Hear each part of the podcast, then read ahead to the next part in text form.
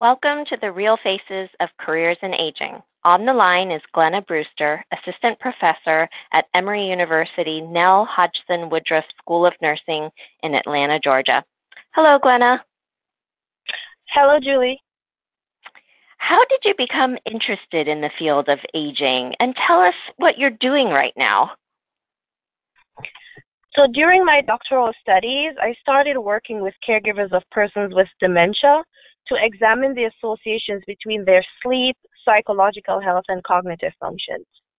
Those interactions have continued to guide my clinical and research career because ultimately I want to improve or maintain the quality of life of the caregivers and the persons living with dementia.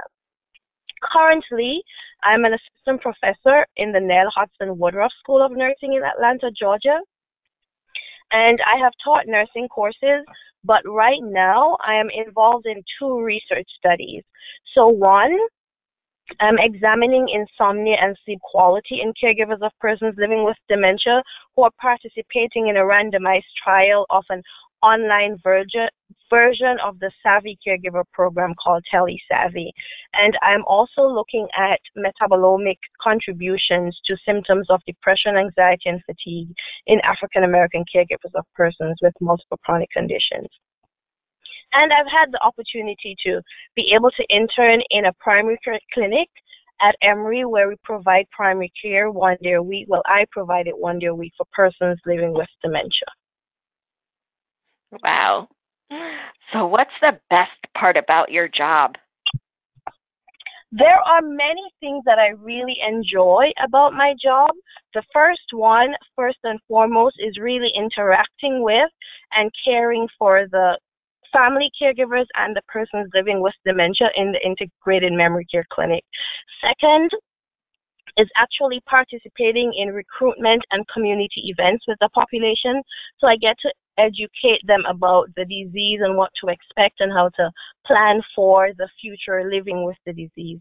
And finally, I work with a great team of researchers and support persons, so I get to generate research ideas and to work with them with the goal of seeking to improve the lives of caregivers and the persons living with dementia. Great. Um, what is your most memorable and rewarding experience?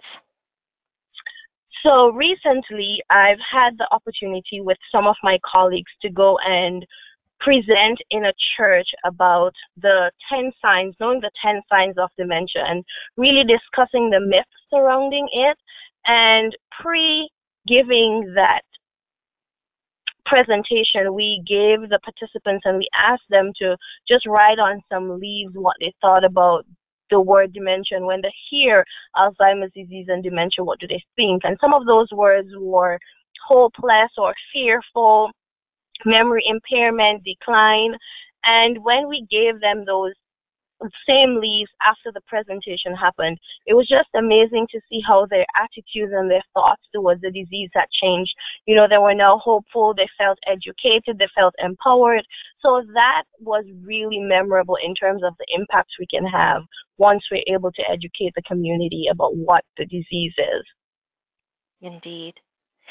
So, have you had an important mentor in your career? And uh, if so, did, did your mentor make a difference?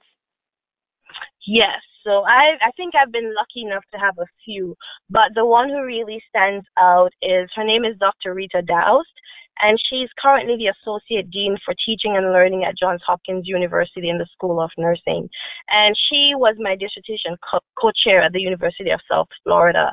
And during my doctoral studies, she was the one who advocated to me and really found me this opportunity to work in an ongoing R01 NIA funded research study with caregivers of persons with dementia. And that's how I got interested in this field and interested in this population. And she continued to support me when I went and did my doctoral studies. And even now, she remains my sounding board for the decisions that I make about my career. So I really credit her for really advocating for me and giving me her feedback and her direction in terms of how my career should go and what decisions I should make and how I can really have an impact in this field. Terrific. Oh, thank you, Glenna, for sharing your career in aging with us today. Thank you very much for the invitation to do so. It was my pleasure.